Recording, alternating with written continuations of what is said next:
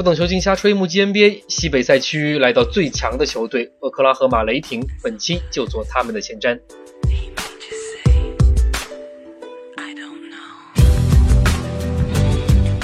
我们喜马拉雅平台上，杜兰特旺小朋友是忠实的雷霆球迷。他前段时间给我留言，问比利多诺万教练的情况。说实话，我对多诺万教练的了解程度实在有限，只知道他当年带着阿尔霍福德、诺阿和克里布鲁尔在佛罗里达大学连续两年拿到了 NCAA 的冠军。至于领导力和巨星关系，毕竟多诺万教练在大学篮球界执教长达十九年。足够获得雷霆全队的尊重，而威少前几天也说了，雷霆的进攻空间变大了，相信这对威少对雷霆全队都会是好消息。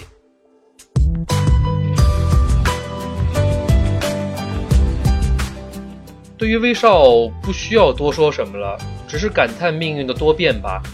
如果上赛季马刺不作死输给鹈鹕，那 NBA 又会多了威少独自支撑雷霆闯进季后赛，然后第一轮死磕库里的传奇故事。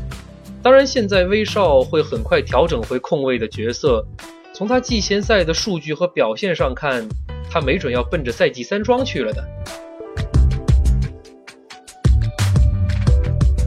威少新赛季的助攻数据可能会有极大一部分来自坎特，他们俩上赛季后期就非常来电。坎特这辈子没有搭档过这么有能力吸引包夹的后卫，而他自己又有着伊巴卡不具备的终结能力。他的低位单打远比雷霆阵中的其他内线高上两个档次。他的防守的确没有太大长进，但无论是伊巴卡、亚当斯还是克里森，都能给他一定援助。所以雷霆的内线因为坎特的加入，从一位的铁桶阵变得更加均衡，更加能给外线分担压力了。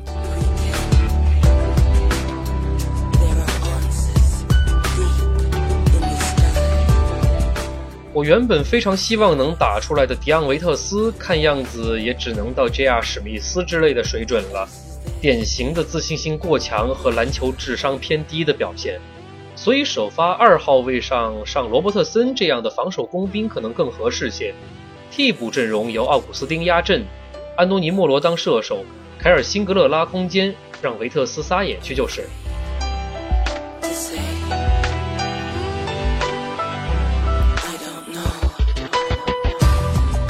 和保罗·乔治一样，杜兰特回来了，雷霆又出现在了所有人对西部前四的预测中。我看了几眼他在季前赛的样子，貌似手臂粗壮了一圈，应该是受伤期间保持上肢力量训练的成果。但这次回来，他将面对的是他还没来得及在季后赛交手就先于他拿到总冠军的勇士，是这个夏天都有补强的马刺、快船和火箭。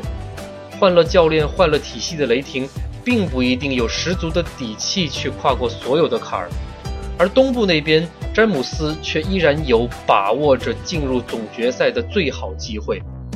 杜兰特需要一个健康的自己和一支能够杀出西部的雷霆，继续证明自己是联盟第二人，更需要赢詹姆斯一次，去证明自己是联盟第一人。但如果明年夏天这些都没能实现，面对着他到期的合同和华盛顿、还有洛杉矶甚至纽约的召唤，他会选择捷径去抱团，会选择大城市的繁荣与奢华，还是会选择留守？我不知道。现在杜兰特自己也应该不知道，全世界都不知道。就如本期的背景音乐 Brian Calvin 的一首 I Don't Know 一样。但本赛季结束之后。联盟可能要出大事儿。